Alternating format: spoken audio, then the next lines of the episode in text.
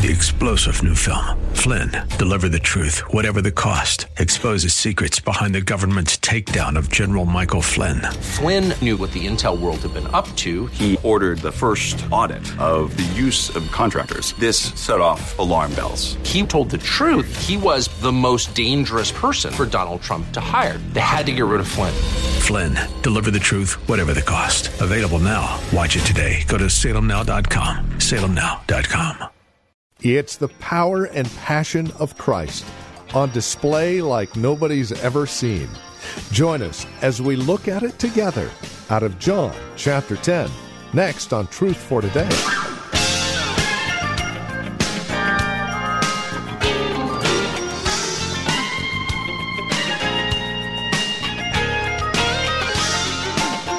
There are times that we get a glimpse of the power of Jesus, and there are times we get a glimpse of his passion and compassion. Seldom do the two come together like they do in John chapter 11. Hi there. Welcome. This is Truth for Today. Pastor Phil Howard continues our survey of John as we take a look at the power and passion of Christ on display. John 11, verses 1 through 46. Here's Pastor Phil. It is an amazing thing Jesus says this in John 5. He says it here. He said in John 8:52, "Whoever is believing in me and has eternal life, there is a sense you will never see death." Argue with Christ about it. The mortal body, we drop it off. Disease, accident, who knows how you're going to exit this world. But he who has eternal life, who has Christ, he says, eternal life never will see death. There is no death, no termination to it. The mortal body can drop aside. We'll resurrect the body later, but you never miss a beat. You never miss a beat when you have eternal life even while you're physically alive, your last breath here, wow, you just keep going on. You never cease to exist. You never lose consciousness. You just drop the body, move out of it like a tent, and you're at home with the Lord. But you will not see death. He said it. I'm not making up a doctrine, I hope. I will not see death. Well, what do you see? I see the resurrection and the life. I will see Christ, who's in charge of my death mortally, and He's already ended my spiritual death. I have eternal life that can never see death. It can even wake you up in the morning service. I mean, now what? Uh, you can't, if you were a Greek reading this gospel, and the Greeks were expected to read it, they never heard anything in their life like this from Philo, Plato, or any of the Greek temples because the body just is annihilated, is gone forever, and there is no afterlife. The only thing close to it would be reincarnation. And pray you come back as a good ant to swim out there. But Christ is saying, Mary, Martha, the resurrection and the life. Now you say, well, that's nice. Anybody could say that, right? Come on. If you do this in the 60s and you're strung out on drugs, anybody believe you. But watch. He goes on in the narrative and he goes to where Lazarus is and he shouts, Lazarus, come out. And what did he do? I'm telling you right now, we have no gospel where you cannot conquer death. Death is the reminder that sin and its wages are ever before the human race, but someone entered, and in 33 years, he controlled death. He's saying, When I speak the word, even to a corpse, it comes alive. You can count on me pulling off the resurrection, and you can take my word for everything I said. There, he is the divine destruction of death as we've known it. He make, turns it into a sleep He says, Your life will not be terminated. And that doesn't mean much when you're 20 and when you're cool. It means a whole lot when you get old, quasi ugly, and barely can get around. This looks better all the time. I shall never die.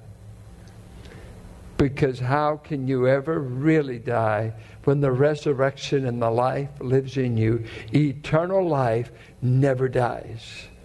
The mortal body we drop off to remind us we had an earthly existence and we lived among uh, in a just regular ordinary life. C.S. Lewis called our body our earthly tent. Paul said the same thing.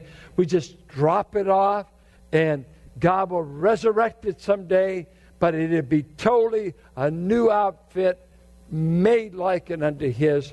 What a great prospect when you know Christ. Not only heaven made, but death conquered for you. He can conquer death, and He has for us. He goes on in this marvelous narrative. He does something that uh, is a little bit of a shocking thing. He enters the narrative. Uh, he sees Mary, who is so special to him. Uh, verse 32 When Mary came to where Jesus was and saw him, she fell at his feet, saying to him, Lord, if you had been here, my brother would not have died. And in her world, she's just thinking timing's the only thing we missed. Timing. When Jesus saw her weeping, and it was really a wailing kind of weeping, vocal, and the Jews who had come with her also weeping. A Jewish funeral in these times hired professional mourners for two days. They were professional weepers. That was a legitimate funeral. So you had professionals, and you also had a woman really weeping, Mary, the sister. When he saw her weeping, and the Jews who had come with her also weeping, he was deeply moved in his spirit and greatly troubled. If you ever can read The Person and Work of Christ by Benjamin Warfield, which most of you have never heard of in your life, a great Princetonian theologian, he wrote a famous chapter called The Emotional Life of Our Savior. It's one of the most magnificent chapters I've ever read in anything. And, uh, other words, the Lord had an active emotional life compassion, tears, anger. He had the gamut of emotions, all without sin. An emotional life that was just a part of his humanity. And this is a tough verse for us to understand. The translation, what does yours say? Was deeply moved? How many of you have deeply moved? NIV, is that what that is? It's deeply moved? This is ESV says that. Uh, does any have, uh, was angry? Any translations that way? The word literally means was angry. But because of the context, it doesn't seem fitting that Christ should be angry. Come on, a woman's weeping, a man's died. What in the world are you angry about? And so they've, they've taken this middle ground because there's no way in the Greek language that this word means uh, sympathetic necessarily. It really means anger, sternly rebuked, other places it's translated. To be stern with, to charge people. Uh, it was to be agitated to the point of anger. That's the word. But men have blended it by the context it's used in to be he was troubled. and we don't know what emotion that was. The trouble seems to be primarily he was outraged. He was angry at the situation. We'll have to wait a bit to see why would he be angry. But I think that's the primary meaning of the word. He was outraged. He was angry at it. And then it goes on to say, and greatly troubled, which meant he's doing this. It literally means to shake. The body was, he, he was like this. He is agitated, and, and his body is showing it. But watch. This is why the word gets softened in translations. Watch. But while he's watching this, he said, Where have you laid him? And they said to him, Lord, come and see. And then he burst out weeping. The word literally means to have tears, but it's an aorist tense. And it means all of a sudden emotion flooded him and he is in a weeping, the same word used of him in the garden. That when he was being tested by God, he, he wept, and with strong cryings to God to deliver him, he, he's crying out, Hebrews 5. And so you see these emotions running through the one who has perfect control, the one who has the ultimate power to change it, but he enters into it with anger agitation, sympathy, tears. And so, what all is going on in the emotions? Well, I would quote from Warfield and, and other scholars the anger is probably this he's angry at what sin can do, that its end result is death and that death has stolen his beloved friend, stolen a couple, two sisters and a brother who always waited on him, were always kind to him. He's outraged in the face of death. He's outraged at the lack of hope in the room. The professional wailers are wailing, playing the music, shedding their alligator tears for a fee. And he sees little hope being expressed in the situation. And even if you believe in a future resurrection, you ought not to be showing hopeless grief, Mary and Martha. He's agitated. Calvin said he's like a man that goes from here like a warrior marching to the tomb. I will destroy the enemy called death who has stolen my friend. I am agitated about it. I am troubled. And then he burst out with the emotion. He's weeping with Mary and with Martha. He seems overwhelmed at the scene. And so, uh, scholars, they struggle. How can you have all these emotions in one place? It seems out of context. I have to say, as I thought, I was trying to figure out this interpretation, I'd like to make a true confession here. Uh, it's weird, and you may need another pastor. When my kids grew up and they got hurt, my first emotion was always anger. Any men? Matt, you just, your face just gave it away. How many men ever get angry when your kids get hurt? Would you raise them high so I don't look stupid? Sit, look, look at the men. And the women say, wow, they're weird.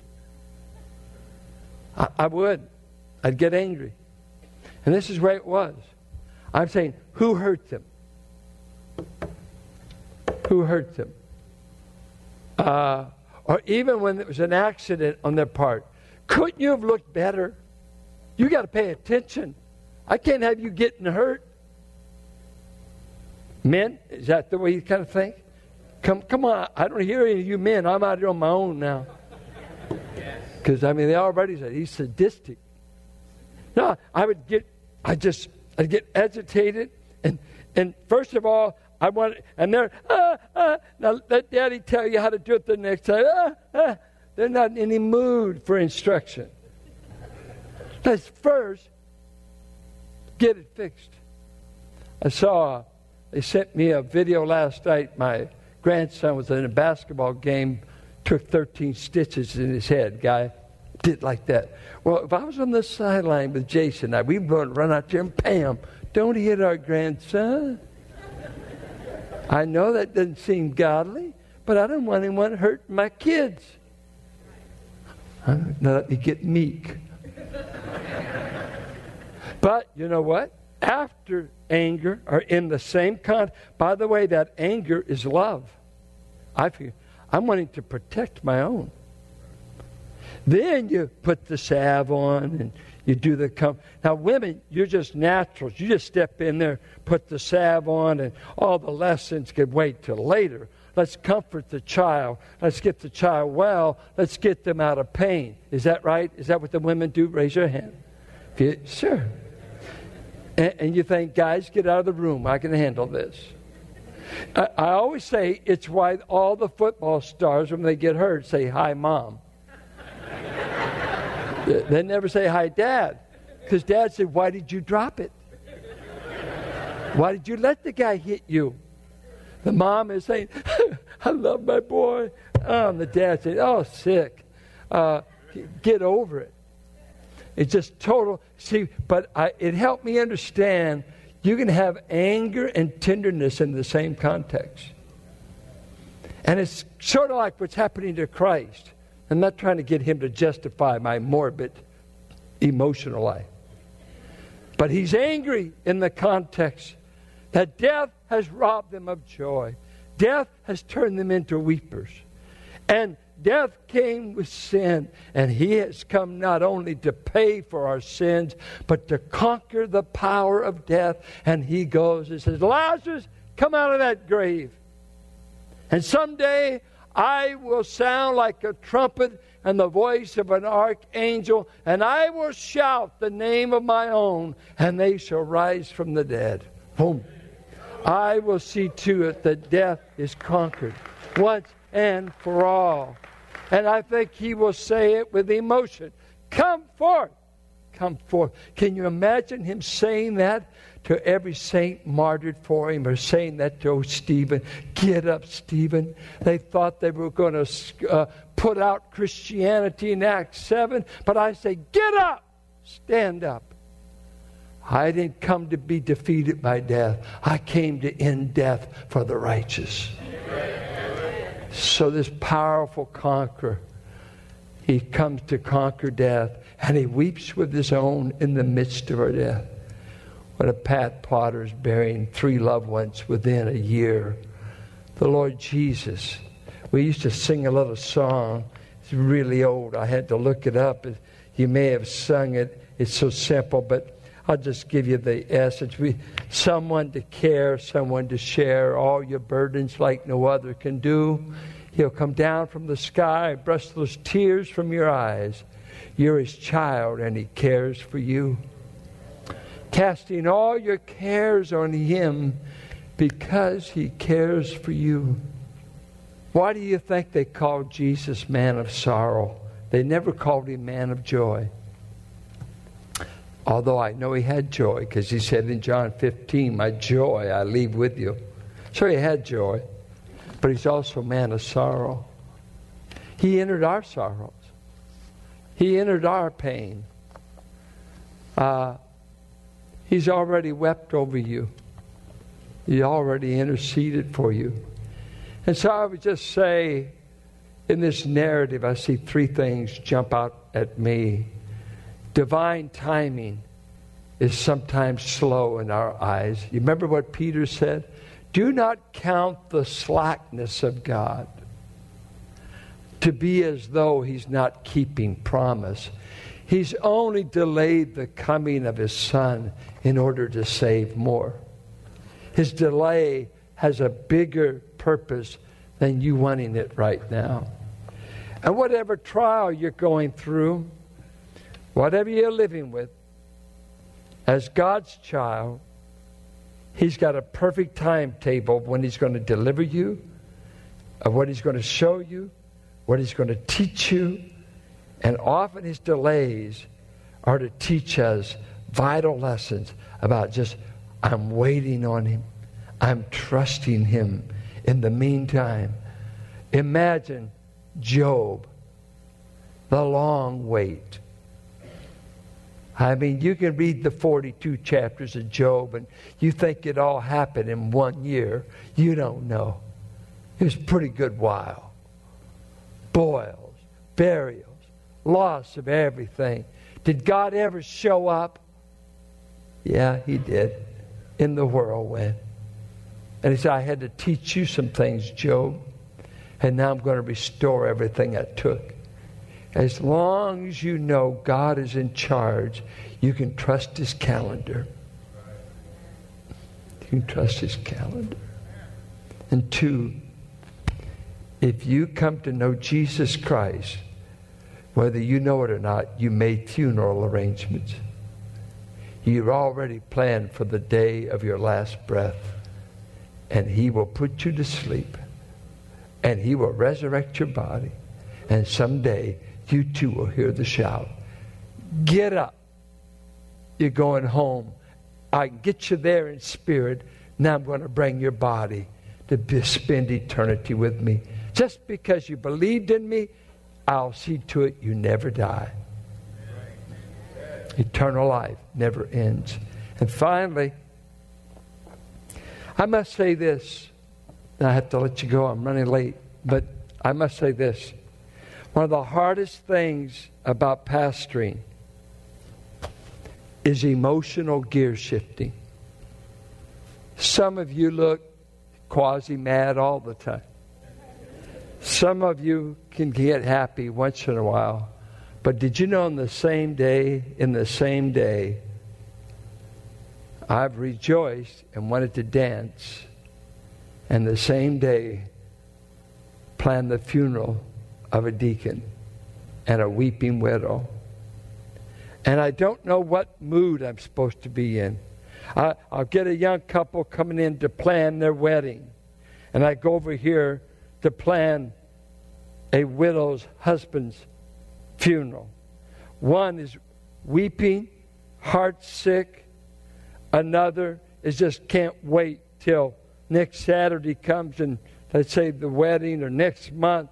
And so they're, they're just exulting, enjoying all the prospects of youth and marriage and a family. Wonderful.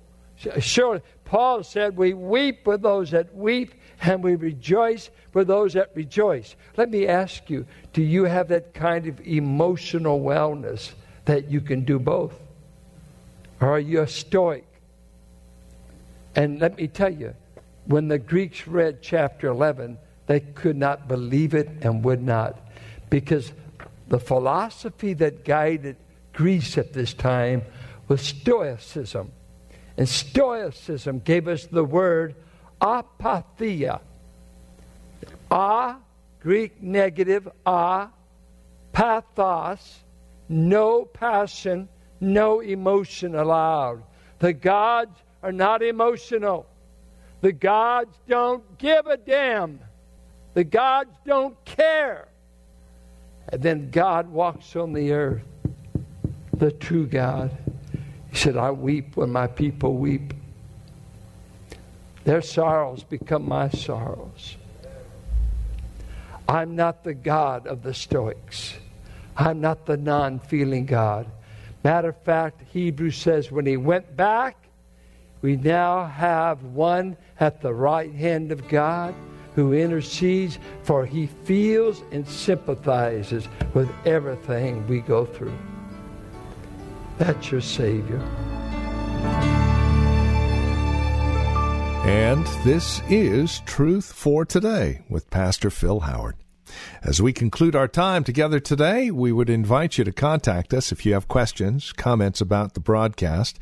Maybe you have a question about your own walk and relationship with the Lord, or a prayer request. We'd love to hear from you. Please get in touch with us today. Now, we have a couple of ways to do so. The easiest might be simply visiting our website, truthfortodayradio.org. You can drop us an email. We have other means of contact that you'll find there at truthfortodayradio.org. We also have a lot of resource materials available for your growth and relationship with Christ. Our design and desire is to see that you grow in Christ, grow according to His knowledge and grace. Any way we can help, well, that's why we're here. So stop by truthfortodayradio.org or simply give us a call. 855 833 9864. Again, you can reach us at 855 833 9864. Please bear in mind as you contact us that this is a listener supported ministry. As you link arms with us financially, we're able to continue the ministry here on this radio station. Prayerfully consider how you might get involved in the ministry of Truth for Today, won't you? 855 833 9864 or write to us. Our address is 1511 M. Sycamore Avenue, Suite 278, Hercules, California the zip code is 94547. And that website, once again, truthfortodayradio.org. It is a pleasure spending time with you in God's Word. We trust we'll see you next time we get together for another broadcast of Truth for Today with Pastor Phil Howard.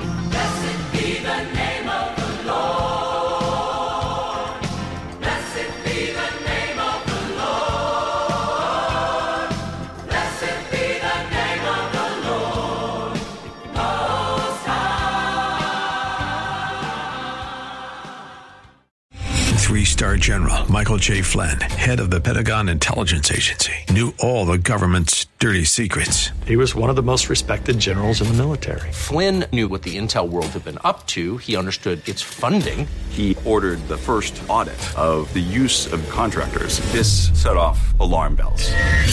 The explosive new documentary, Flynn, Deliver the Truth, Whatever the Cost, uncovers the facts behind this scandal. Flynn told the truth. He was the most dangerous person for Donald Trump to hire. I find out the worst enemy that I'm going to face in my life is right here in America. They took my assessment and they wanted me to change it. And I was like, I'm not changing it. They had to get rid of Flynn with in depth interviews, archival footage, and never before seen personal records of the man behind the headlines. I just felt like I was drowning. Flynn, deliver the truth, whatever the cost. Available now. Watch it today. Go to salemnow.com. Salemnow.com.